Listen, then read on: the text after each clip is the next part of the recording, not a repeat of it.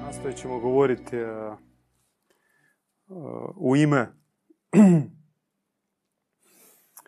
nebesa koji se objavljuju, ne zato što smo mi takvi posebni, neki super, nego zato što nas su pozvali, odabrali za tu misiju biti glasogovornici onih koji su na zemlji prošli svoje kalvarije, izvršili svoje junačke činove i ostali u metapovijesti zemlje. I mi smo njihovi štovateli, obožavatelji, istovremeno nasljednici i vjesnici. Dakle, mi ne govorimo u svoje ime, nego ipak u ime onih milijuna i milijuna velikih i malih kristova, odnosno pomazanika, odnosno djedova, odnosno stareca. Sad već ovisno o tradiciji i podneblju kako su se zvali.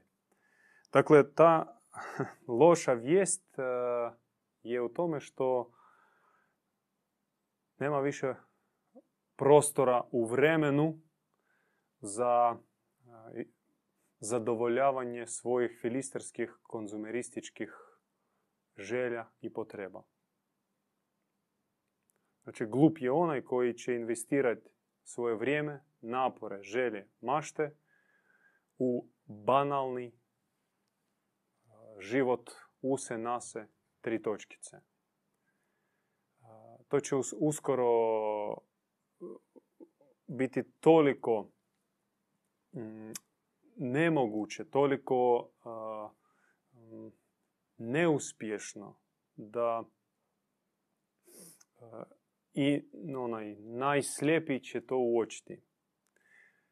Ali, znači, treba već sada, dok se još to ne vidi, ali već se o tome govori, prihvatiti kao neku konstantu. Za mnoge to je bolna vijest, pošto mnogi sebe gledaju u nekoj bližnjoj budućnosti, zamišljaju neke slike sebe u nekom filmu koji god već. I sad prihvatiti poruku da je to sve suludo je teško, ali to je tako. I moramo to reći. Naša je dužnost da to kažemo. I mi ćemo to govoriti svakom dobrom čovjeku s kojim se susrećemo. Ili u ovom centru, ili na cesti, gdje god. U noćnom klubu, kafiću ili katedrali. To se tiče svih. Nema ni vremena, nema ni e, fizičkog, nikakvog prostora da se čovjek zadovoljava svoje sebične potrebe. Ta su vremena prošla. Civilizacija prilazi svom logičnom kraju. Ona će proći malo suđenje i njoj će biti iznešena presuda. A civilizacija kao, ta, kao koncept, kao e, sustav, ali i civilizacija kao nasilnici. Oni koji čine tu civilizaciju i oni će proći taj mali sud. Taj sud će biti milostiv, naravno, pošto nebo ne sudi žestoko. Sjećate se, Kristi govori, ja ne sudim, otac ne sudi, ali ako već sudi, onda to sudi na vrlo milosrdan način. Dakle, tu nema kopkanje za neke sitne grijehe, greškice, slabosti i mane. Nego sudit će se čovjek čak na jedan unutarnji način. I sudit će ga nešto što svaki od nas posjeda. To je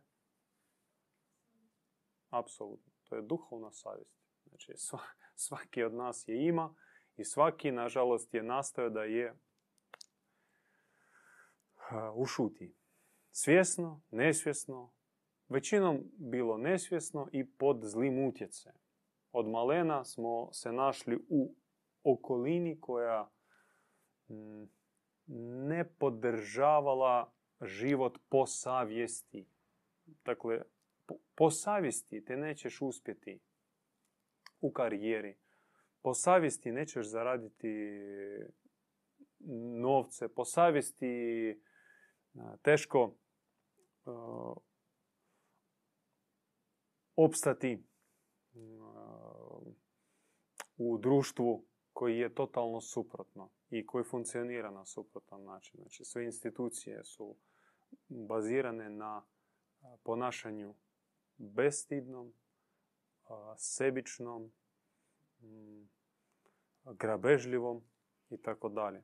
I naravno, ta savjest naša, ona je dosta traumirana. I mali sud o kojem mi govorimo, to će biti trenutak probuđenja savjesti. Ili povratka savjesti u ono prvotno stanje kada smo je po prvi puta počeli osjećati. A sjetite se, sjetite se kada ona je nam progovorila prvi puta. Još u dalekom djetinstvu. Kad smo napravili neku nedostojnu, nedostojni čin i savjest iznutra nas je zaboljela. I ona je iznutra nama vapila nemoj to raditi. Ne radi to. I mi smo išli preko savjesti. I sjetite se stanje, lomljenje savjesti, ušućivanje savjesti. To je bilo grozničavo stanje. Stanje e, bolno, stanje uh, afekta. Znači, nas iznutra kao razdirala neka neka snaga koja se odupirala tom činu koji smo htjeli izvršiti. Ili ukrast nešto, neku igračku od e, vršnjaka tamo na dječjem igralištu. I onda je doneseš kući, a tebi vapi, muči se. I uopće ne znaš zašto bi, zašto si to uradio. I onda želiš e, kao priznato, a ne možeš i onda sakriješ. I onda kad te pitaju roditelji, pošto se sazna, pa te pitaju jel ti možda uzeo, i ti, tebi još dodatno dođe muka i ti lažeš. Taj prvi put lažeš. To je muka i to ne prolazi sam tako. To sve ostavlja tragove na našoj savjesti. I ja sad govorim o prvim, prvim, prvim početcima. A koliko ih bilo tek poslije. I mi, mi sad živimo, braćo i sestre drage, u stanju atrofirane, dobro, ne atrofirane, svi tako traumirani, ali prilično degradirane savjesti. To moramo priznati, to je naša, naše kajanje. Na, naše kajanje dolazi od priznanja samom sebi, da zaista. Ja sam dosta izgubio savjesti, ogluh, ogluhnuo na glas savjesti. I taj trenutak probuđenja savjesti bit će sud. To i jest. Ona će me suditi. Borislave, tu si pogrešio. Ovdje si krivo postupio. Ovdje nisi trebao to reći. To napraviti ovom čovjeku to učiniti. A ovdje bi mogao, a nisi to učinio. I tu bi mogao.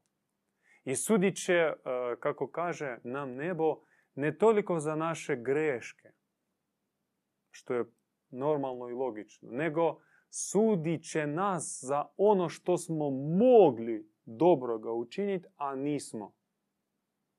I od toga muka će biti još veća nego od osvještenja naših zlih dijela. Tako će se suditi pojedinac, tako će se suditi zajednica, tako će se suditi narod, tako će se suditi i zemlji i civilizaciji.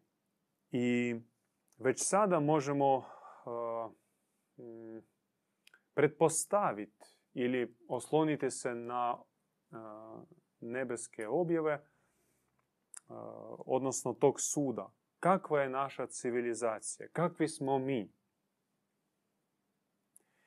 I tu ima izbor od tri opcije. Mi smo civilizacija dobra, u redu, prekrasno. Mi smo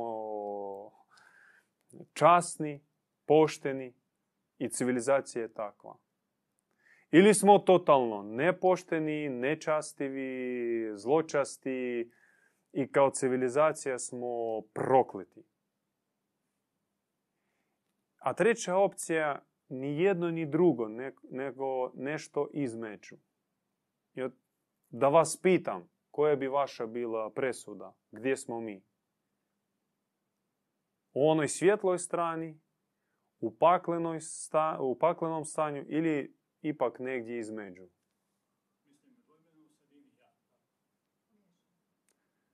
Mislim da više manje se svi bi složili da teško nas smatrati savršenom civilizacijom i savršenim ljudima. Daleki smo od savršenstva. Ali opet bilo bi pre pregrubo, pre možda radikalno nepošteno da nas kao civilizaciju i kao pojedince e, posmatrati kao prokletima. Znači, mi smo pomiješani. I to je jest istina. Pomiješan čovjek, pomiješana je priroda, pomiješana je civilizacija. Dakle, u svakom čovjeku, u svakoj situaciji, u svakom projektu ti možeš naći primjer i jednog i drugog. I svjetle strane i tamne strane. To je miks.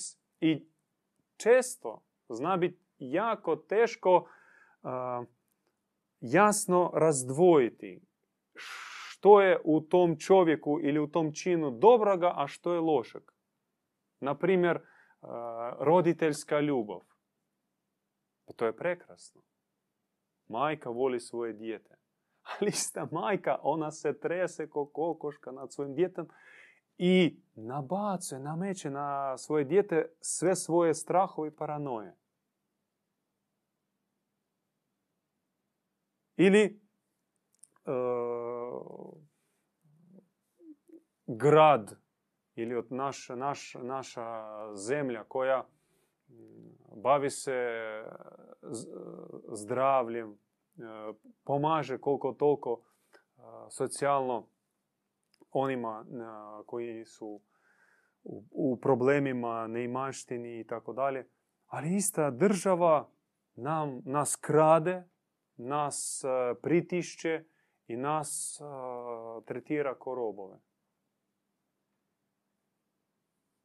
Što god vi uzmite, uzmite prirodu. Galeb koji lebdi nad Jadranom na vjetru. Slobodan. On uh, može se popet do, dosta visoko, ali on se uroni zgrabi ribu i je poždere. Sve je pomiješano. Mi živimo u pomješanoj civilizaciji. Tak nije bilo uvijek. I sad mi dolazimo do te utješne vijesti. Tak neće biti zauvijek.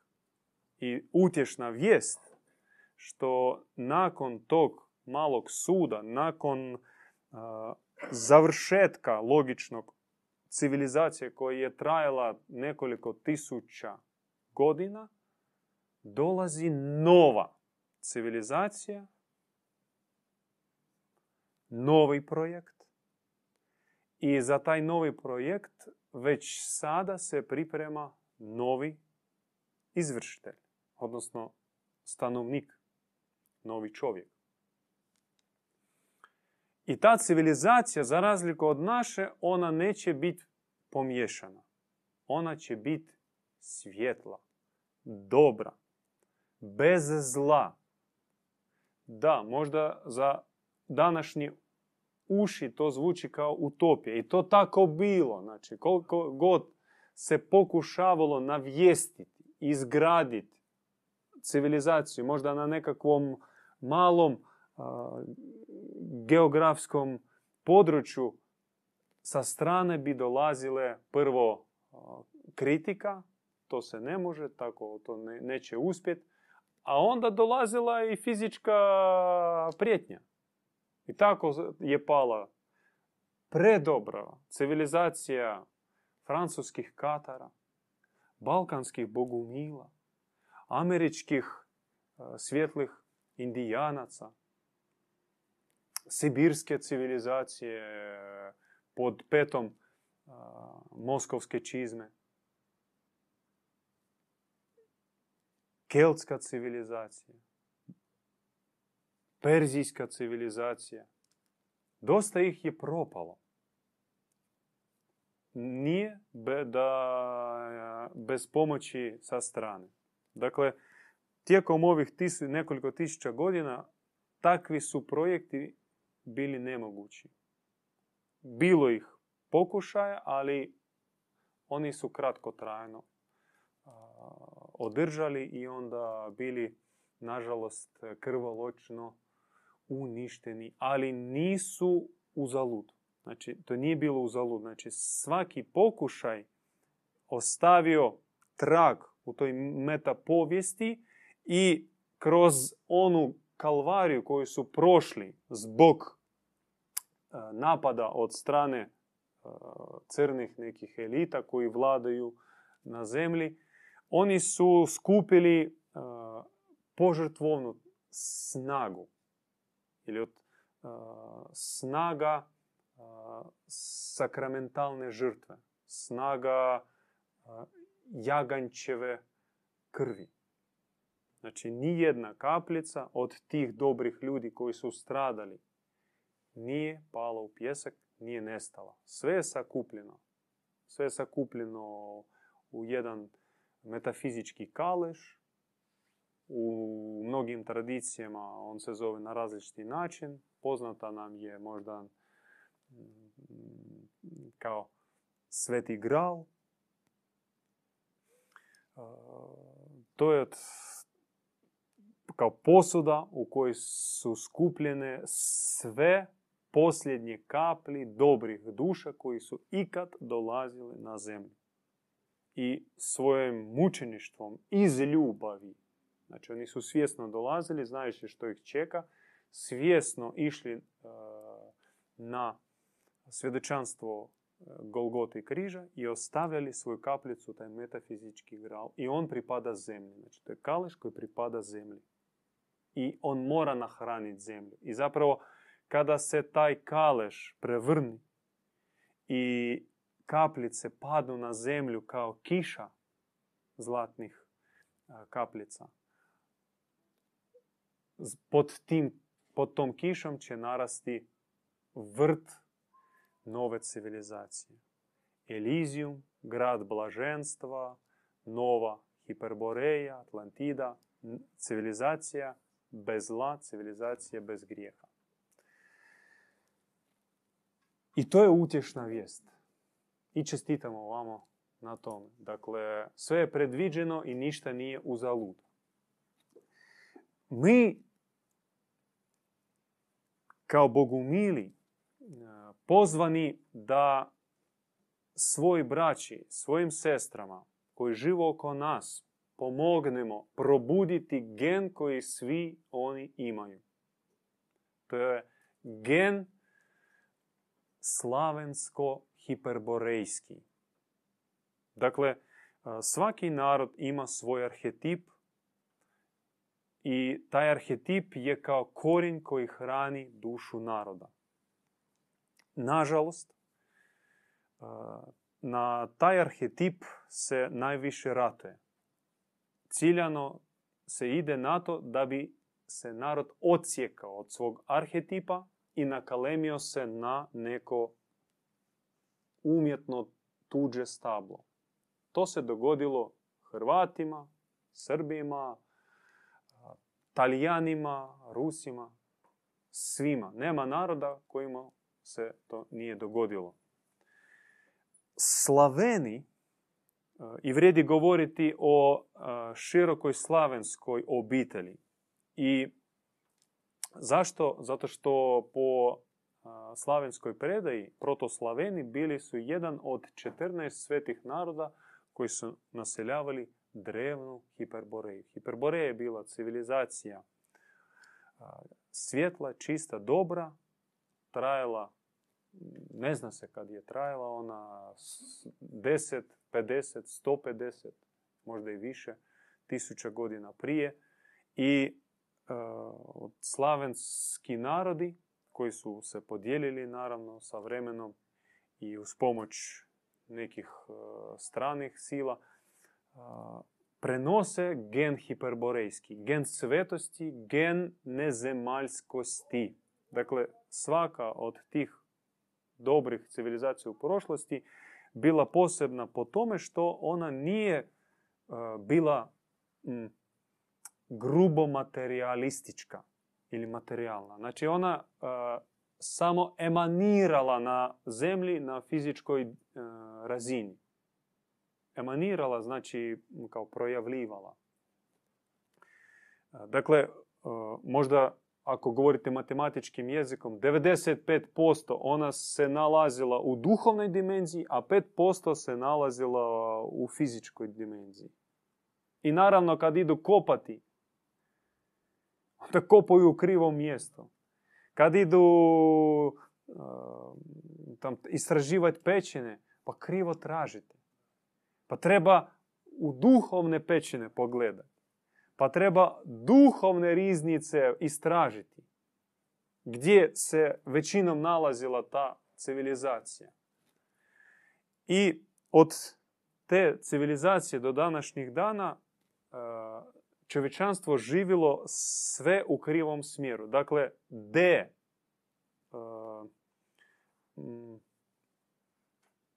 sad ću izmisliti novi pojam, inosvjetovilo se. Znači, de inosvjetovilo se. Znači, ini svijet, kao živjeti u, u duhovnoj dimenziji ili inom svijetu, ini svijet, drugi svijet. I od, iz te sfere materializiralo se. I došli smo do, do toliko primitivnog stanja. Mi svi nekako nešto osjećamo da ima Boga, znate, taj izraz ima Boga, ali živimo ipak trbuhom.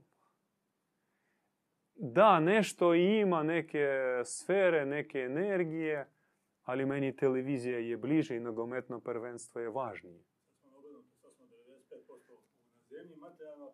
Bravo! Apsolutno. Znači, mi smo, mi smo prošli e, put strašne degradacije.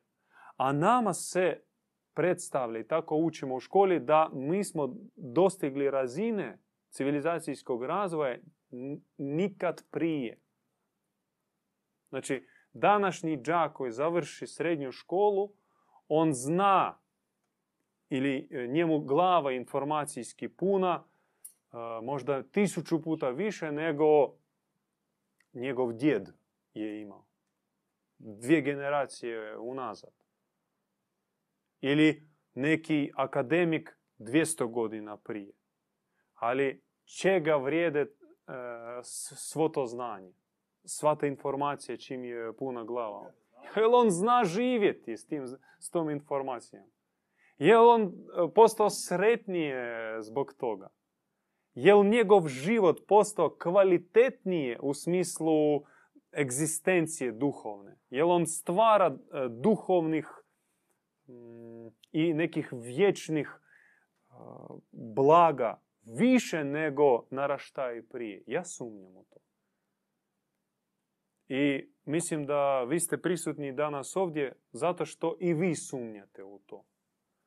I osjećate ili znate e, da to je istina. Da smo, da idemo zapravo u krivo, da degradiramo, a se ne razvijamo. I vratimo se u Hiperboreju. Dakle, to je civilizacija koja je e, pretežno bila u nebeskom prostoru. Ali tajanstveno emanirala, projavljivala se na zemlju. E, civilizacija gdje nije bilo granice između materijalne dimenzije i nebeske. Zapravo to je sve bio jedan krug. Nije bilo razlike i distance između Boga i čovjeka. Božanstva, kojih od puno se utjelovljavala, a ljudi se poboživali, divinizirali. I na zemlju se dolazilo iz e, visokih mističkih razloga, nepojmljivih današnjim čovjeku. O njima čak i govoriti teško, jer e, današnje tri kamena znači, čovjekovog života rodi sina, izgradi kuću i posadi stablo. O, to ti je vrhunac. Znači, produži rod i tako zapovjeda Jahve u svojoj svetoj knjizi i koja zapravo se proširila u zapadno-kršćanskoj civilizaciji. Plodi se i množi. Naseljavaj, vladaj, dominiraj. I to je, znači mi živimo po toj zapovjedi. A hiperborejci živjeli po drugačijim zapovjedima, drugačiji ciljevi su bili. O tome vi možete više pročitati u knjigama današnjeg bogumilskog vođe Ivana Bogumila. Mi sada radimo na izdanju knjige Bogumilstvo gdje je nekoliko poglavlja posvećeno baš mističnom opisu hiperboreje, života u toj civilizaciji. Ja ću vam samo kratko možda u nekoliko crta podsjetiti ono što je nama došlo preko slavenske mitologije. Dakle, Hiperboreja ima 14 minimum ulaza po broju naroda koji su naseljavali tu civilizaciju. I zapravo ti su ulazi, to je mitologija narodna, narodna predaja, usmena predaja. Naravno, ona je malo zabilježena, zapisana i ono što je bilo zapisano bilo je uređeno i treba više poslušati glas folklora, pjesmi, bajki, mitova.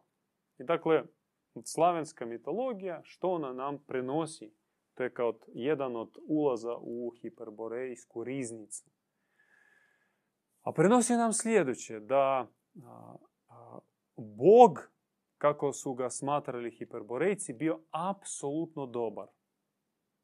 I je apsolutno dobar. On nema dodira sa zlom. Dakle, što god mi možemo nazvati zlom, to nije dio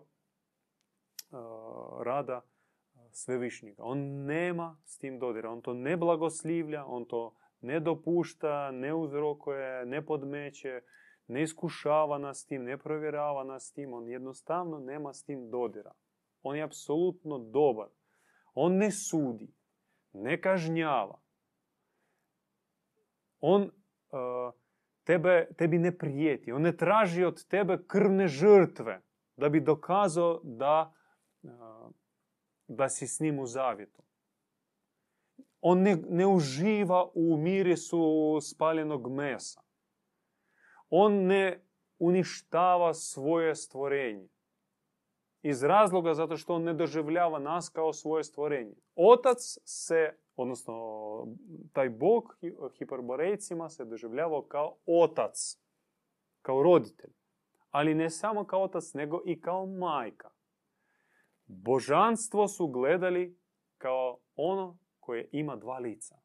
Lice majke i lice oca. I u različito razdoblje hiperborejske povijesti prevladavao jedan od tih lica.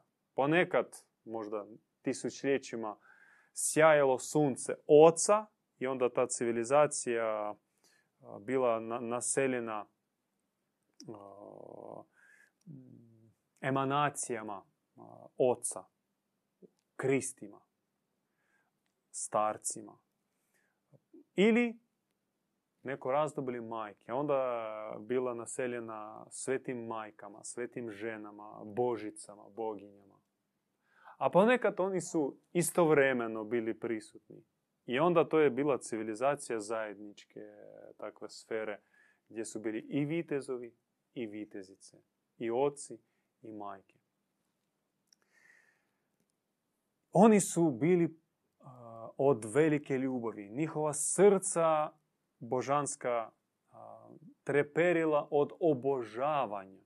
Znači, oni ne stvaraju od praha i gline, kako prenosi takozvano sveto pismo pod navodnicima, nego oni rađaju iz sebe. Kao što mačka rađa mačku, čovjek rađa čovjeka, tako božanstvo ne može stvoriti ništa što nije ono. Je to logično? Apsolutno. I naš svevišnji, dobri Bog, u licu oca i majke, iz ljubavi koja prožima ih, čak ljubavi koja nadilazi samu sebe, koja je prekomjerna, vangranična, ona je superlativna.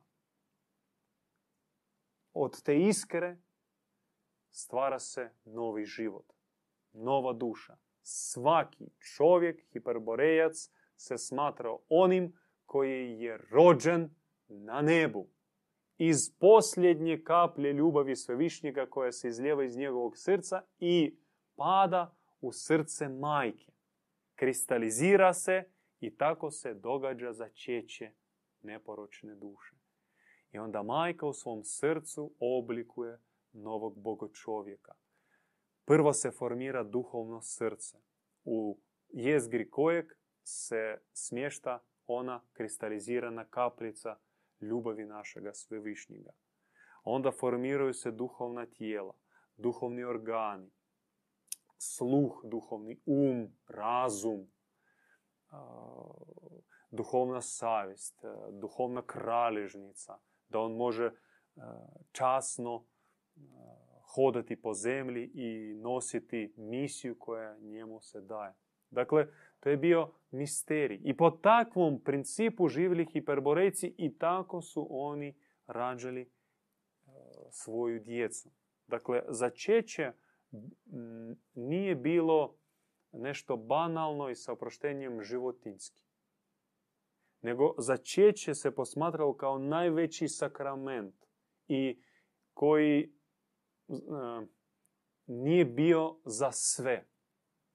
Dakle, nisu svi rađali djecu, nego iz, izuzeci. Isključive duše bile pozvane na otajstvo začeće. I to začeće nalik nebeskom, bezgrešno, odnosno neporočno. I nije bilo potrebe u tom ploditi, si, ploditi se i množiti. Zašto? Zato što hiperborejci su živjeli tisućljeća. Život imao skroz drugačiji tijek. Nije bilo smrti, zato što nije bilo granice između materijalnog i nebeskog svijeta. Nema potrebe ploditi se, razmnožavati se, naseljavati, okupirati zemlju. Odnos prema životinji bio jednak kao prema Bogu. Zato što životinju su doživljavali kao isto emanaciju Boga na zemlji. Tajanstveno. Čak doći na zemlju u obliku životinji, životinje, neke ptičice, neke ribice ili nekog tajanstvenog bijelog slona, bijelog medveda. Ih puno i nije ostalo. Bijeli labod neki, slavujčić. Posmatralo se više nego li čovjek.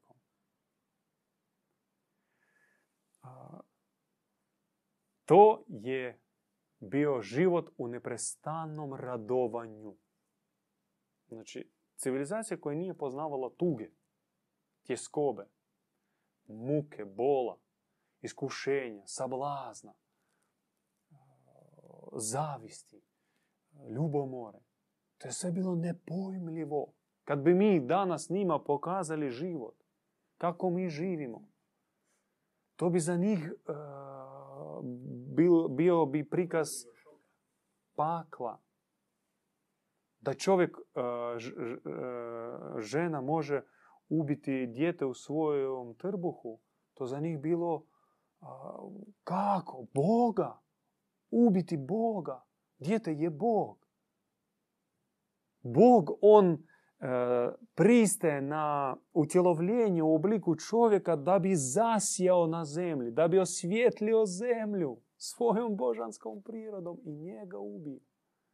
A nastoje se, braće i sestre, preko abortusa ubiti najbolje duše. Najsvjetlije duše koji dolaze sa misijom na zemlju. Njih, njih najprije demone, zlodusi, crne elite, žele uništiti, ubiti. Morate nas ispravno shvatiti. Žena u ovom cijelom procesu, ona je jadna žrtva.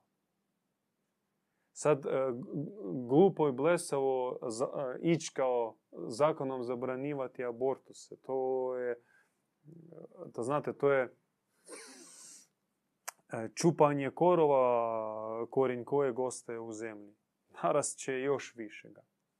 Ne, nije kriva žena. Ili ako već e, govorite ko je kriv, kriv e, i muškarac možda i više nego žena. Pošto on mora nositi odgovornost. Kad on to ne uzima odgovornost, onda on prebacuje svoju odgovornost na ženu. I to je još niže, to je još nedostojnije. Znači on je veći krivac u, u cijeloj toj priči, muškarac, da se razumijemo. Ali to je planirano i to se potencira.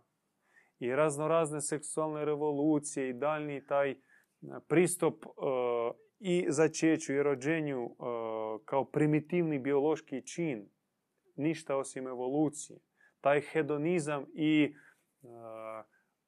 kultura free child, znači život za sebe, potenciraju tu permanentnu crnu misu u kojoj mi živimo.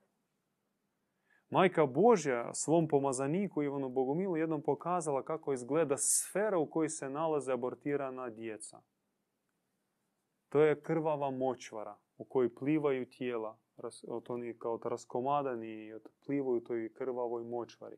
I tam stoji vapa i nepodnošljivi za anđele. Majka Božja rekla, ja po zemaljskom vremenu ne mogu ostati tamo više od pet minuta. Dolazim kako bi izljela neku kapljicu utješenja i ne mogu više.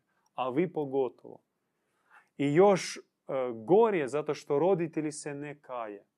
Mnogo žena i očeva ne kaje se zbog toga. Malo ima. Naravno, za ženu to je šok. I e, ako ona izvrši abortus ili neki pobačaj se dogodi, Obično žena to, tu muku pronese kroz cijeli život. Ali puno ima onih koji sa oproštenjem između dvaju zalogaja naprave abortus. Neka se zaustavimo i ne blagoslivljamo, ne blagoslivljamo. Radi toga i potrebno vratiti se korijenima. A razlog je zato što odsječen je arhetip. I potrebno govoriti o toj civilizaciji ne iz razloga povijest, zadovoljiti svoje neke povijesne znati želje.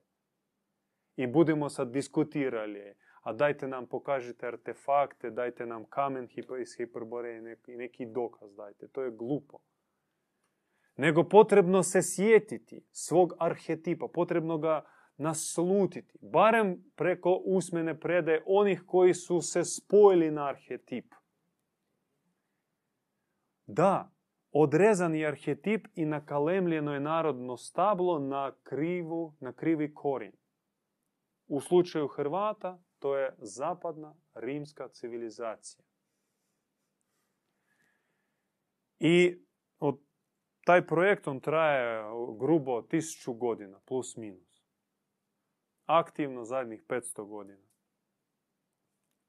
Znači, da e, nastoji se još više odcijepiti od, te, od tog sta, slavenskog stabla, e, latinizirati, z, zapadizirati, može se reći, pozapa, po, pozapadnjačiti, pozapadnjačiti, a zapravo racionalizirati i e, nametnuti ulogu onako kako oni to smatraju. A mi vidimo kakva je to uloga. Mi vidimo. I koji su rezultati. Već to možemo vidjeti. I nije slučajno oprba tom projektu deslavinizacije i latinizacije u Hrvatskoj, u, Hrvatija, u Hrvata trajala opako, krvavo i kroz cijelu povijest. Kroz cijelu povijest. Sve do prošlog stoljeća taj zadnji pokret Ilira, ilirski pokret ili panslavizma, neki pokušaje vratiti se u. To je ona, onaj fantomski bol osjećaj odcijepljenosti od svojeg e, izvorišta, polazišta. I zato nameće se ta misao, neka ta omalovažavanje pri pogledu na istok. Sjevero-istok, istok, znači kao mi nismo oni, mi smo dio druge priče. I što? I što? I ne mogu shvatiti. I o tome su govorili velikani hrvatskog naroda da to nije naš put. To nije naša sudbina, niti naše polazište. Mi moramo uh, se identificirati ispravno. Od tuda se kreće sve. Od ispravne identifikacije. Odgovor na pitanje tko sam ja, odakle sam ja. I zašto sam tu. I ide žestoka borba u uh, okozemaljskom eteru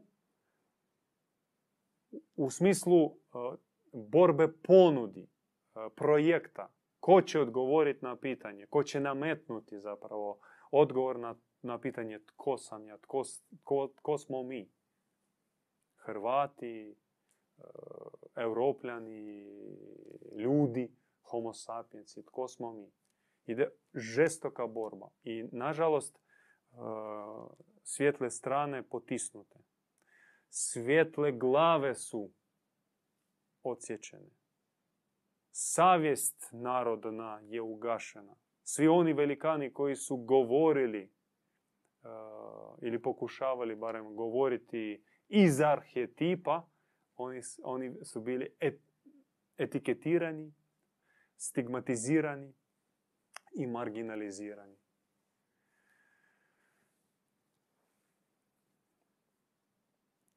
Hiperborejci i hiperboreja nije nestala, nego ona je utisnuta u arhetip. I ona želi kao korijen dati novi potjecaj granama koji pozvani da narastu.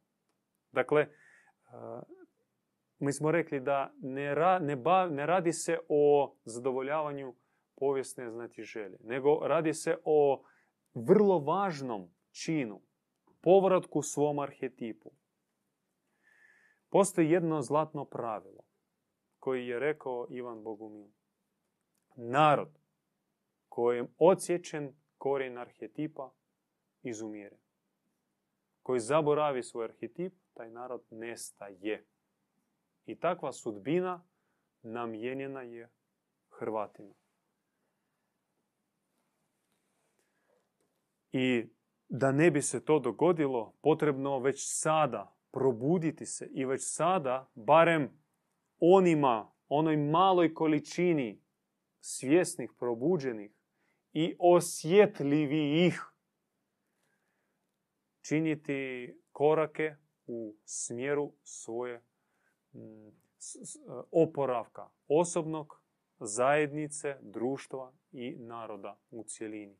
U ime naroda. Da, uvijek neko mora biti prvi. Tako funkcionira. I onaj koji će krenuti, onaj koji će odabrati taj put e, iscjeljenja, on će uvidjeti, osjetiti da je to iscjeljenje, on će se iscijeliti i ići pokušati pomoći drugima, e tek tada će on dobiti batine po glavi.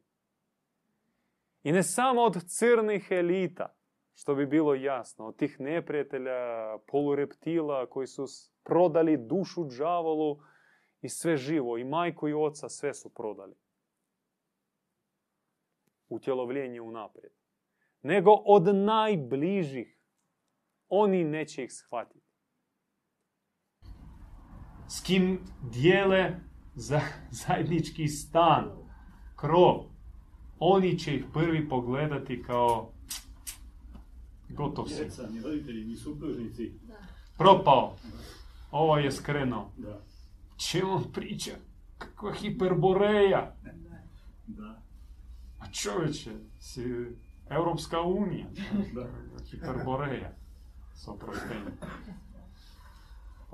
Zna se da smo mi, ono, sedmog, stoljeća sedmog, biskup Bona i Jeluizije Stepinas i to je naše sve. E, to mislo i tako dalje. Da, da, da. Kipovi su izgrađene, Matica Hrvatska je tu, knjige su napisane, slike su nacrtane, sve, sve se zna. Šta, kako arhetip, e. Ali onaj, mi, mi, zapravo, zašto mi o tome govorimo? Iz razloga zato što ne možemo ne govoriti o tome.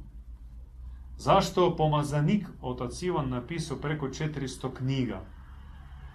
Sad mi izdajemo kolekciju, on je Rus inače i na ruskom piše kolekcije od 150 uh, tomova. Znači 150 tomova svaki je ovakve debline. I njega pitaju, "Pa, čovječe, šta ti ovo pišeš, koliko stani? Ili istina mora biti kao jednostavna, znači kratka i jasna što ima smisla, ali e, ne radi on za- zato što njemu ono, ruka se češlja pa on ide pisati. Šta bi još danas napisao? Neki, nešto ću, roman, esej. Ne, nego on e, piše zato što ne može ne pisati. On e, e, prenosi bol nebesku. Istina. Da, on prenosi žeđ tih priješnjih naraštaja, svetaca i pravednika da progovore današnjim generacijama. Svoj djeci, svojim nasljednicima. Oni govore, ali ih ne čuju. Hrvatska, rekao otac Ivan kad je bio u- Hrvatskoj, kaže, ima panteon mučenika, svetih duša, veći od bilo koje susjednje zemlje. On ima grandiozni panteon mučenika, ali ne zna za njega. Ne zna niti ima um, težnju da zna. Zato što elite koji zastupaju narod, očito njima nije to u interesu, oni osluškuju neke druge panteone, neke druge sfere, neke druge civilizacije, oni imaju neke druge kanale. Mislim da nema smisla vam govoriti da svaka vlada, svaki e, silnik ovog svijeta, on ima pored sebe ekipu medija, kontaktera, vizionara, ekstrazenca, recimo ruski predsjednik, on ima ekipu minimum od 30 takvih. Pol od kojih stalno idu s njim na put, to je stalno znači baratanje s tim niskim kozmosom i tako dalje. Znači njima uopće nije stalo do tih svjetlih duša koji žele i imaju nešto za reći.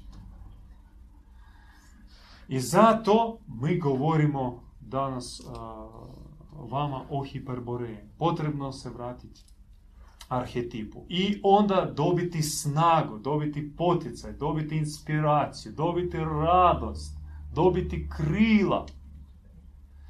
I, što je još važnije, dobiti viziju perspektivnu. Što nas čeka?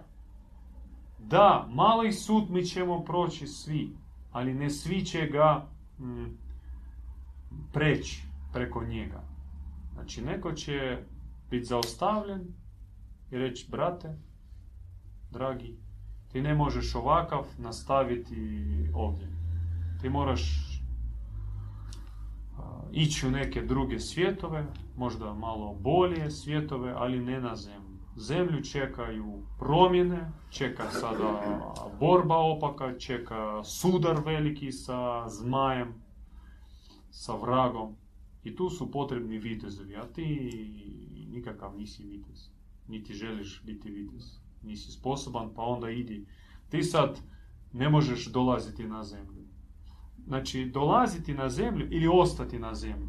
Što, zna, što istovremeno znači, no, kao, više puta dolaziti. Znači, kad kažem ostati, ne mislim samo jedan put ovih 70-80 godina, nego i više puta. Koliko nebo tebi dopusti, koliko sam to budeš spreman uh, izdržati. Ali čeka zemlju od sada turbulentno razdoblje. Borba, sudar, opaki. I tu su potrebni junaci, junakinji, molitelji. Sveci su potrebni. I bogumilska zajednica, ona ne traži uh, javno priznanje. Zato nas nećete naći ni u televiziji, ni u novinama. Mi smo jako povučeni. Jako smo... Mm, ne nametni, dobro ste pomogli. Zato što mi tražimo danas one koji su pozvani krenuti putem svetosti. Putem junaštva, putem boraca, putem ratnika svjetlosti. Takvi su danas potrebni. A to su jedan od tisuće. Tako nam je odredilo nebo, tako nas blagoslovilo i tim se mi bavimo. S tim da naša su vrata uvijek otvorena. I svi ljudi su dobrodošli. Ali znate kao u onoj evanđelskoj priči, puno je pozvanih, ali malo je odabranih. I ne samo što ih nebo ne bira, nego nisu sposobni doći. Ovaj ide krsti dijete, ovaj brajdu sada sadi, ovaj vinček pije, ovaj sada godišnji planira na Jadranu. I tako da. A ja hobi sebi imam, mačke hranim. Da. I šta, dobro. Kak se kaže od ta naša, bit će prilike. I od ta bit će prilike će prevariti mnoge. Prevarit će mnoge. Dobro, ali mislim, ako je slobodno, To da. a, po, povratak a, vlastitim korijenima, odnosno arhetipu, a, bio bi nekako lakši kada se, bi se istodobno ljudima apeliralo da kroz glas savjesti čovjeku govori jedan drugi bog, nego onaj što on misli da mu govori. Da. Jer se čovjek manje toga svjestan, misleći da govori to bog monoteizma, onda se više nalazi i ulazi pod to kletstvo takozvanog istočnog grijeha, Da. još od prvih ljudi.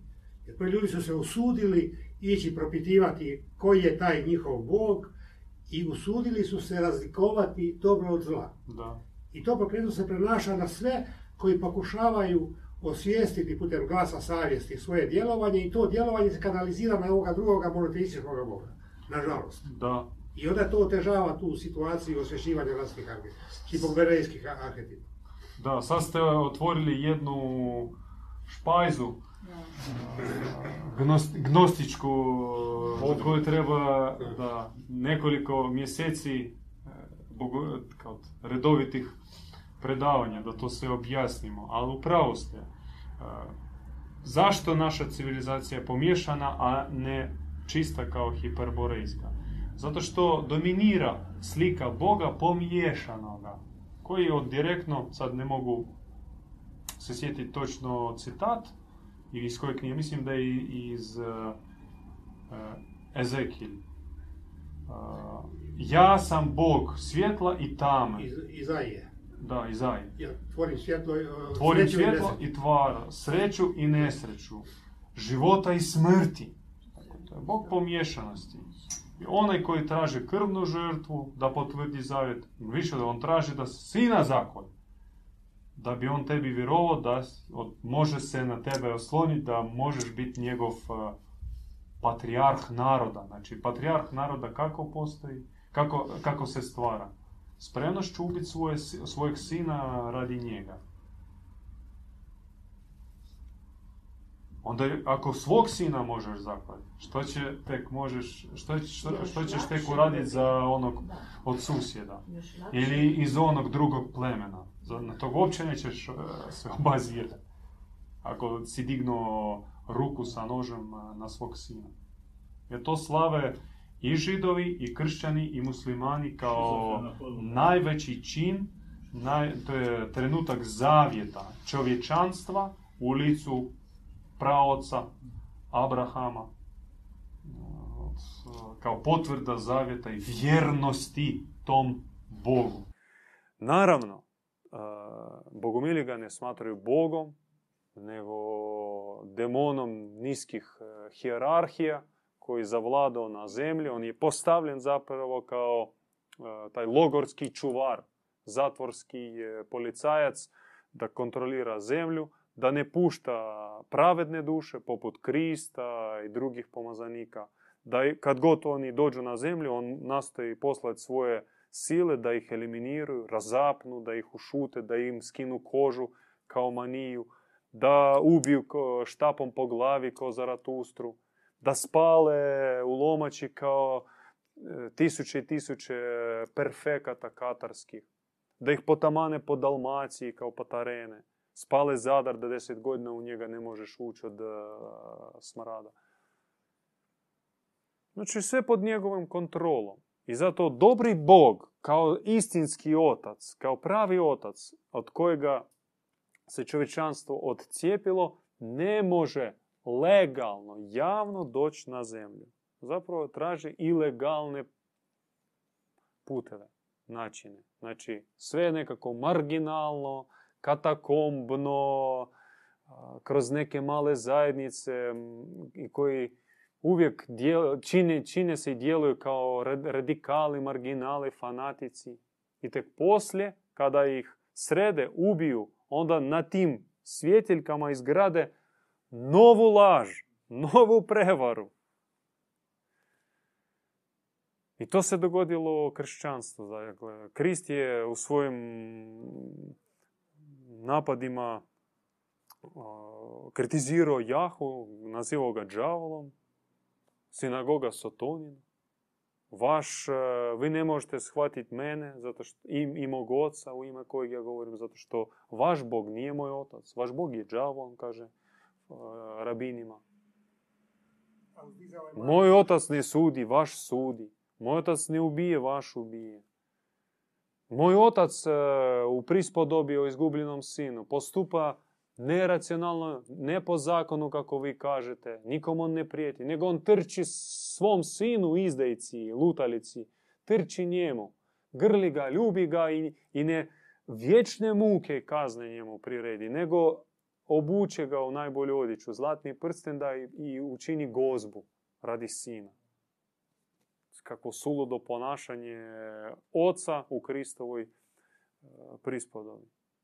Totalno protiv starog zavjetnog tog bogonje koji je zapravo ušao u našu genetiku, svijest, u on, koliko god sebe smatramo agnosticima, nevjernicima, to je ušlo. I na tom temelju izgrađena i, i sustav civilizacijski izgrađen. Jer sve institucije državne i država kao takva a, funkcioniraju na principu da čovjek je potencijalni krivac.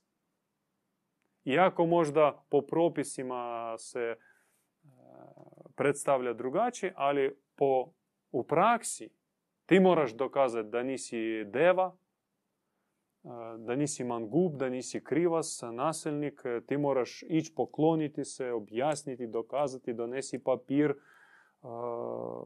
Sve institucije, svi zakoni. Filozofski to je objašnjeno kao potrebno čovjeka stegnuti okvirom da ne bi on da ne bi podivljao, da ne bi u njemu proradila ta zločinačka priroda. Znači u startu čovjek se gleda grehocentrički, kako ste dobro rekli. A to ide od tog bogonja. Od njega se nameće koncept istočnog izvornog grijeha. Ja sam grešnik, mea culpa. Ja sam krivac, ja sam prijestupnik u startu i meni treba zakon s ove strane, zakon s ove strane, s ove, s ove, da ne daj Bože ja kako u deset zapovedi. Kradem, pljačkam, varam, silujem, to sam ja. Sve sam ja. I Bog mi kaže, to nemoj raditi. Aha, znači, ja sam manijak, pedofil, uh, ubojica, krvoloko, to sve sam ja. Suglasno i religioznom, religioznoj dogmi, ali i paradoksalno, ali i suglasno svim društvenim institucijama. Jer oni gledaju čovjeka kao nesavršeno. Što je suprotno onome kako pristupaju čovjeku bogumili. Po nasljedstvu hiperborejskom bogumili zavjetuju se, imaju obećanje duhovno gledati čovjeka kao najveću vrijednost ikad i od svega i pristupati čovjeku kao tajni, kao tajanstvenom Bogu prisutnom u bližnjem. Brat jednako Krist, sestra jednako Bogorodica. To je nevjerojatno teško. Da, i potrebno krenuti od zavjetovanja, znači od svjesnog odabira tako pristupati bližnjemu. I o, tek onda ti shvatiš koliko još, koliko već zapravo sam naslijedio te grehocentrične svijesti. Koliko ja bližnjega u startu posmatram krivim, lošim. Ja u startu uzvisujem se. A pozvan njega postaviti na pozornicu kao predmet služenja. Znači, ja služim bližnjim, a ne želim da bližnji služi meni. To je teško, to je duhovna praksa, to je ozbiljan duhovni trud. Zato treba stati na put. Treba se puno odreći najprije sebe. I zapravo sa, sa, sva borba se događa unutar nas. Pošto unutar nas događa se sudar staroga čovjeka i onog novog. Bogumil, a mi sebe imenujemo bogumilima, ispovjedujemo dobrim ljudima, je za nas ideal i pravac. Mi smo svjesni da smo mi po, kao na dar bogumili, na kredit smo bogumili. Nam su dane karizme, odnosno darove. Biti bogumili, biti pastiri, biti vjesnici, apostoli, to je dar. Ali moja priroda još ne odgovara tom daru. Ispod te karizme još sjedi stari čovjek, babetina muškarčina, egoist, sebični, diktator, tihi, ne mora biti e, takav glasni, tihi. Znate koliko tihih diktatora ko priča ko miš nikad glas neće dignuti. I tako svetica takva, bakica. A unutar Stalin živi. Šapotom kaže, ali ti ideš ko zombi ispunjavati te naredbe. Koliko toga još u nama živi. I mi sad dolazimo do, do te prakse kako postati taj novi čovjek. Krist je rekao, moramo apelirati njemu što je možda poznato vama, morate se roditi nanovo. U razgovoru sa rabinima, starješinima, Izraelovim, Nikodemom, Nikodem još e, drugi bio. I ti ga pita, i Nikodem ga pita kako, kako, se roditi na, na novo, ponovo, kako? Ne mogu, ja sam ono, stari čovjek, imam sjedu bradu, ne mogu ja ponovno ući u majčin trbuh. Ja, kaže, jao, jao, vi ste mudraci, vi ste starješine, vi ste vođe vašeg naroda. Ako ne znate ovo, čemu tek onda učite vaš narod? A to je startna, startna pozicija, prvi korak, roditi se nanovo. A zato, kako smo rođeni, e, ili na koji način smo rođeni tu na zemlji? Od oca i majke. Pa da se rodimo nanovo, nam su potrebni novi roditelji. Novi otac, nova majka. Da. Nam potreban je Bog otac i Bog majka. Oni djeluju na visokim nebesima, ali djeluju i na zemlji, emaniraju. Otac projavljuje se u duhovnom ocu, a majka projavljuje se u duhovnoj majci, kojim se ja povjeravam i od njih se rađam, savršenim, čistim, novim. I e, s ocem je teško, s ocem nebeskim je teško. E, nametnuta je slika bogonje, očuha, traumirani smo e, tim patriarhalnim pristupom, pandurom e,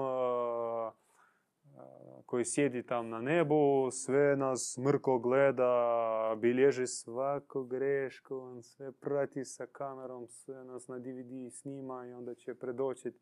Je, nisi izgovorio, si pomislio krivo. Znam, ja, sve zabilježeno. Sve će predočiti. Sve on zna, sve on zna do sitnice. Toliko je nizak, toliko je ništa, toliko je gadan. A, od, vi sebe postavite u poziciju svevišnjeg, no, takav možda igra uma, od vi roditelji. Ovdje većinom su prisutni roditelji, imate djecu. Vi svoju djecu pratite sa kamerom.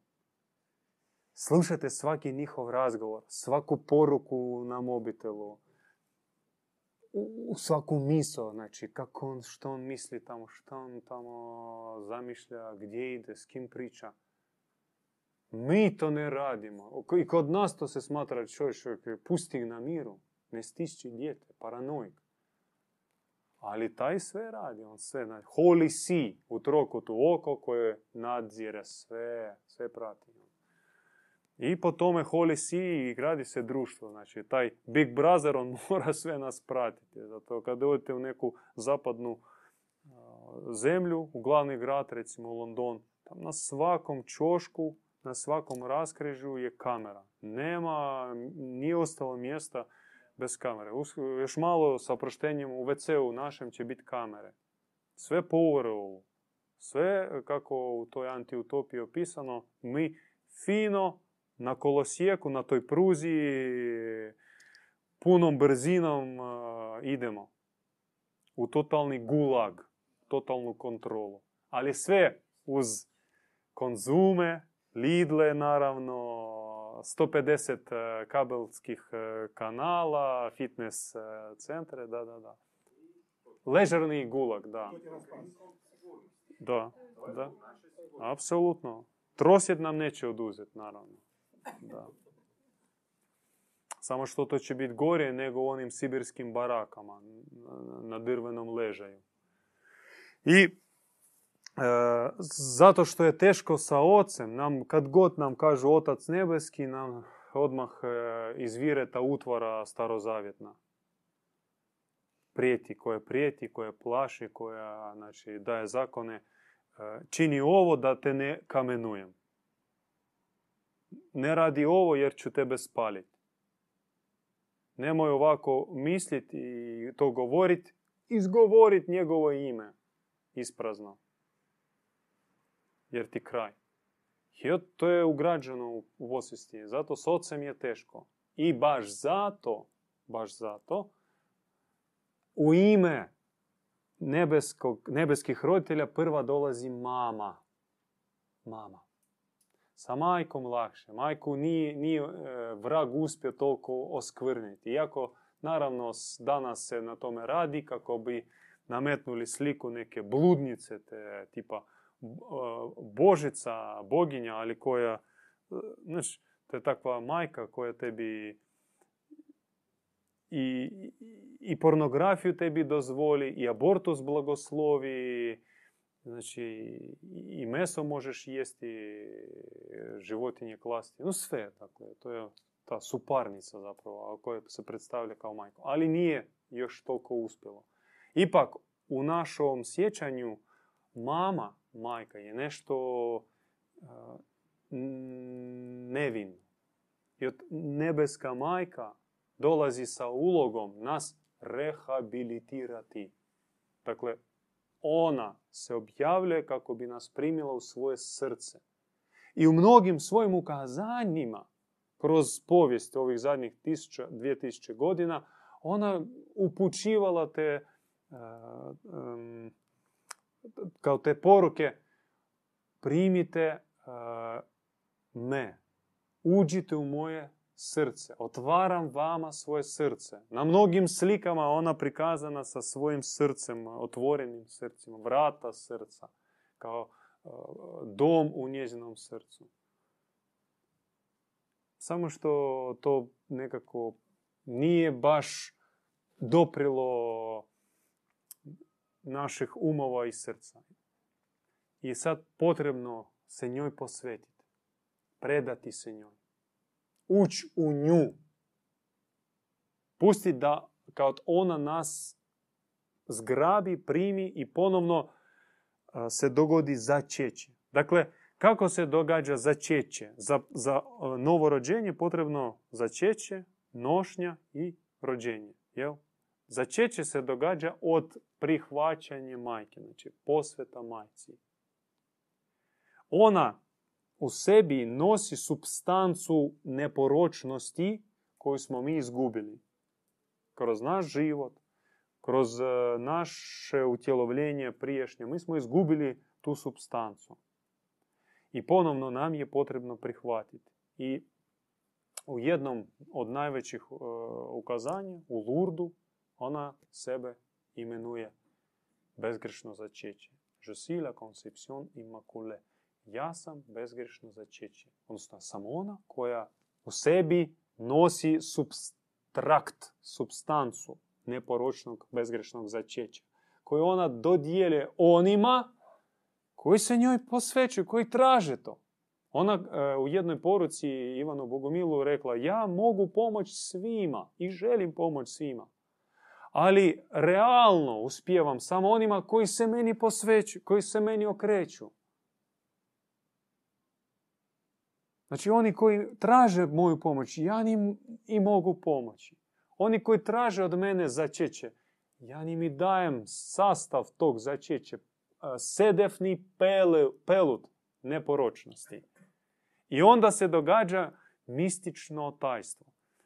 Snagom tog sastava, tim novim, tim novim genom koji mi primamo od majke, odsjeće se pupkovina zla koja nas veže sa zlom. I e, ubrizgava se neporočno sjeme i iz njega onda formira se novi čovjek. I sve to događa se u njenom srcu, ali uz uvjet posvete njoj. Dakle, što treba posvetiti? Svoju prošlost, sadašnjost, budućnost. Dakle, moj priješnji život ja od izlistam njoj. I kaže, majko, pogledaj, evo, takav sam bio, evo me. Od malena do dan danas. Evo sam, tu sam bio i evo, vidiš kakav sam bio. Sadašnje, znači, majko Bože, sada, ja kao takav, svoje bližnje, prijatelje, okruženje, sve tebi posvećujem, sad ti budeš živjela mom, u mom životu, a ja živit ću po tvojim uputama. I budućnost. Dakle, ja neću koraka bez tebe napraviti. Ja zgrabim tvoj plašt. I gdje god ti ideš, ja idem za tobom. Što god ti govoriš, ja to slušam. Gdje god me upućeš, tamo idem. I ništa od sebe. I Bože sačuvaj od onih sugestija, primisli koji meni nameće lukavac, vrag. A mislim da je to moje. U dva po noći otvoriti frižider. Čemu? E, to je posveta. Posveta uma, glave. Dakle, misliti samo ono što dolazi od nje. Zatvoriti um za bombardiranje milijuna malih i velikih primisli. Misli, primisli. Dakle, naš mozak tako izgrađen da služi kao antena i kroz našu glavu svaki sekund prolete na tisuće primisli. Ali to bude na takvoj, znate, u razini uvijek u pozadini. To troše veći dio naše energije i to nas uznemirava.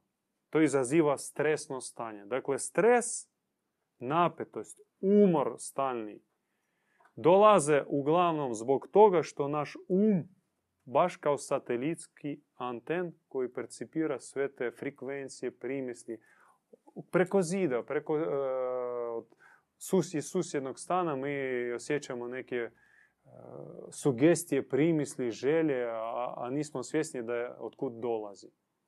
Treba se zatvoriti i primati samo misli od majke.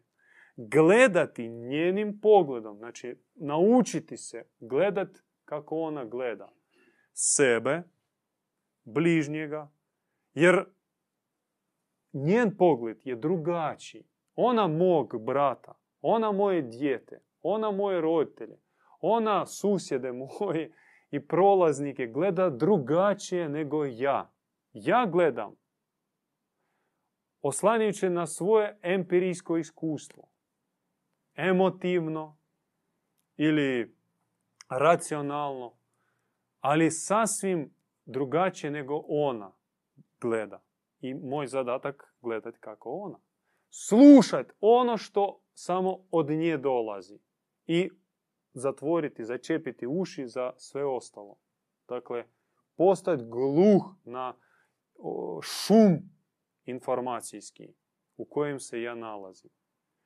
Posvetiti srce da postane oltar svevišnjega, da ovdje ponovno se zapalje svijeće neugasive, da ovdje ne šišmiši sa štakorima i paučinom, špajza uh, zatrpana,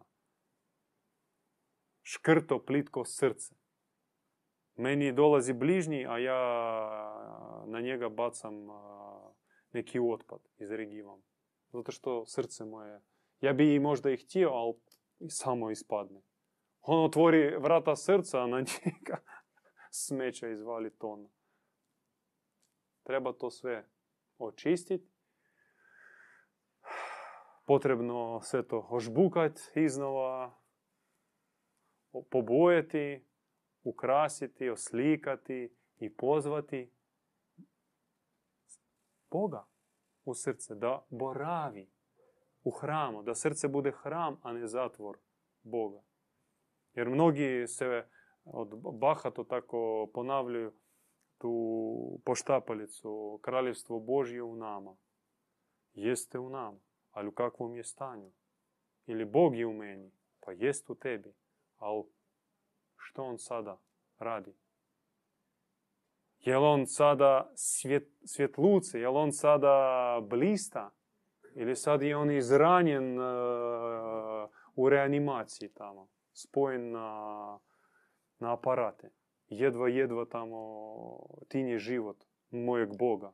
Ja sam ga toliko već ono, iz, izmaltretirao, izranio.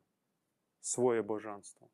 Od to više ne radimo, nego srce nam je hram. Onda i savjest obnoviti da njen glas, njena savjest postane naša. I tijelo fizički isto treba posvetiti njoj. Da ja više ne bavim se ne, ne bavim se onim što čim se ne smije baviti. Ne diram ono što se ne smije, ne idem tamo gdje se ne smije. Moje tijelo održavam u čednosti, u čistoći. I onda to trajni proces, naravno. To je praksa. Tu mi potrebna braća i sestre koji su e, blizu mene, koji će pružiti meni svoje pleći i koji reći, ajde, digni se kad ja skliznem. Ili ja dok šepam, pa mene će malo uh, vući. Meni potrebni uzori realne svetosti. Ne samo oni u povijesti. Padre Pio, Franja Asiški, Ivani od Križa, Terezije Vilski, Grignoni di Monfori, nego živi sveci. A to su današnji stareci, djedovi, današnji melkisedeci, svećenici, pastiri, pastirice. Njih uvidjeti, uvidjeti u njima emanaciju svetog duha i zaželiti postati isti, isti. I onda događa se taj proces. I to je nošnja u majčinom srcu, majčinoj utrobi, koliko već kome potraje. Jednom pola godine i on ponovno, potpuno preobražen. A nekom i 20 godina treba. Dok se ne obnovi preporodi. Zato što toliko je čvrsti taj stari čovjek, ta, ta stijena. On sav vezan na svoje stavove, svoj pogled. On je bahat, ponosan, čvrst, pametan, sve zna. I dok se to sve ne sruši, tu treba i motika, i bušilica, i kajlo. Znači, tu treba udarati, udarati macolom. Da. A nekom dovoljno, koji, ko mekana glina, to obično duša koja nije toliko ukorijenjena u ovaj pomješani zao svijet, nego ona kao ne pripada ovom svijetu, kao bijela ona, neću reći crna vrana, bijeli labud između crnih vrana. Newton kao ne pripada ovom svijetu i gubi se, ali kad dobije objavu majke, onda on dobije krila i on, to ne, nema priče, da bi on se za nešto zakačio od sebe staroga. Pa on to sve baca, te krpe stare i trči u susret novom sebi. On rado prihvati novo duhovno ime. On dobije novu misiju, novi život, novu svijest, novi glas, nove navike, nove darove. Čovjek preobrazi se u nekoliko mjeseci do nepripoznatljivosti. I to je najveće čudo, braćo i sestre. Veće od iscijeljenja i veće čak od uskrsnuća iz mrtvih. Čudo preobrazbe. Kada dolazi neki ko ono, sav traumirani, bojažljiv, sramežljiv, klonuti, nesiguran. I u kratko vrijeme, u par mjeseci, pretvara se u viteza plemenitog. Njemu lice postane sjajno, njemu glas postane ko lavli rik, njemu oči blistaju vatrom sigurnosti, njemu srce bukti plamenom čiste ljubavi. On je krist, on je spreman za žrtvu. On nosi križ. Ne e, moram nositi, trpiti, nego on časno ga nosi. On e, na križu e, izljeva ljubav na bližnji. Njemu srce izljeva svetom ulje. Njemu srce je ko krstarica, ona koja je između Splita i Ankone na tisuće može primiti. I bit će još mjesta. A ne ono... Da, ta ladica jadna, ono, dijete mogu i to, ne svaki put. A za one tamo, supruga već ne, suprugu ne mogu smjestiti. U početku mogu, a sad više ne. Not, uh, to je fenomen i poklon uh, koji mi smo udostojni imati danas. Najprije u licu velikog pomazanika Ivana Bogumila. On govori u ime onih koji je proslavio, a proslavio panteone mučenika ljubavi. Slavenski bogumili, evropski katari, civilizacije Zoroastrijaca, Hiperborejaca, egipatskih mudraca, Atlantide drevnje, i još puno, puno, puno toga. I to je sve dato svima i pripada svima. I budimo pametni. Priđimo tom neiscrpnom izvoru i budemo se hranili iz njega. Budemo se okupali životvornim vodama od sve ljage, blata i prljavštine. I to će se brzo napraviti. Katarza, proces je brzi i nije mukotrpni, nego lagani, pošto plodni. To je proces koji odmah te mijenja. Ne beskonačno kajanje za isti grijeh i dolazak popu, dobiješ kaznu, poljubiš ruku i vratiš se nakon tjedan dana sa istim. Nego Bogumil se kaje jedan put i nikad više ne ponavlja isti grijeh. Zbog svoje želje, žeđi za čistim životom, ali i zbog snage pastira kojim se ispovijeda. Dakle, po cijeni zlata su danas sveti pastiri, njih jako malo, ih treba više, ih više. Hrvatska treba ih nekoliko tisuća, koji će narod povesti gore, koji će iz ove provalije močvarne, smradne, iščupati, oprati, pobjeliti i izvesti na nive blaženog vrta, gdje obitavaju bogovi, božanstva, polubogovi, olimpijci, dobre životinje, dobri duhovi, dobre duše, dobri ptičice, gdje danonoćno igranje svemirskog kola, gdje ne možeš sigurno reći je li to čovjek ili bog. Je li to brat ili sestra čak? Svi su isti. Sa nekim možda nijansama razlike i posebnosti. Tako vrijeme dolazi i što više nas ima, što odlučniji smo mi, to će brže ono doći i na, na što mogu, na uh, blaži način. Dakle, sve ovisi sad o nama. Ponude su ogromne i to će se izgraditi. To će se dogoditi jel mi to želimo ili ne želimo. Unatoč svim crnim planovima, projektima i džavolo civilizacijama, to će se dogoditi.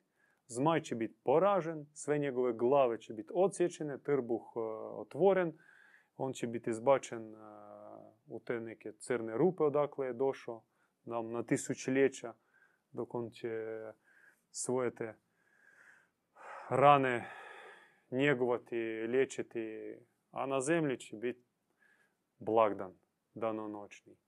U slavenskoj tradiciji to se zove jutro svaroga.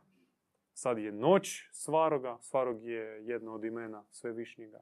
Sad dolazi jutro, a prije jutra svanuće, ali normalno da prije svanuća je onaj sat najveće tame i najdubljeg sna. Zato lopovi e, pametni, oni po kućama idu od četiri tamo, tri, četiri, tri, od tri do pet. To im je e, termin za posao. Kad svi u najdubljem snu, najveća tama i životinje, svi psi, svi, svi spavaju. I od, mi sad nalazimo se u, u tom nekakvom a, razdoblju te najveće tame, ali duhovni ljudi po tome i su posebni što mogu već naslutiti onu, znate, onu trakicu svjetla na horizontu. Još nema ga, ali već ono izbije i već ptičice neke prvi slavujčići počnu pjevati. I budite ostale. Budite slavuji, idite i budite bližnji oko sebe. I neka dobri svevišnji, dobra majka, obiljno obdare vas i vaše obitelji, postaje vam štit nepobjedivi od svih udaraca, svih zlikovaca. Mir vašim dobrim srcima. Mir vama.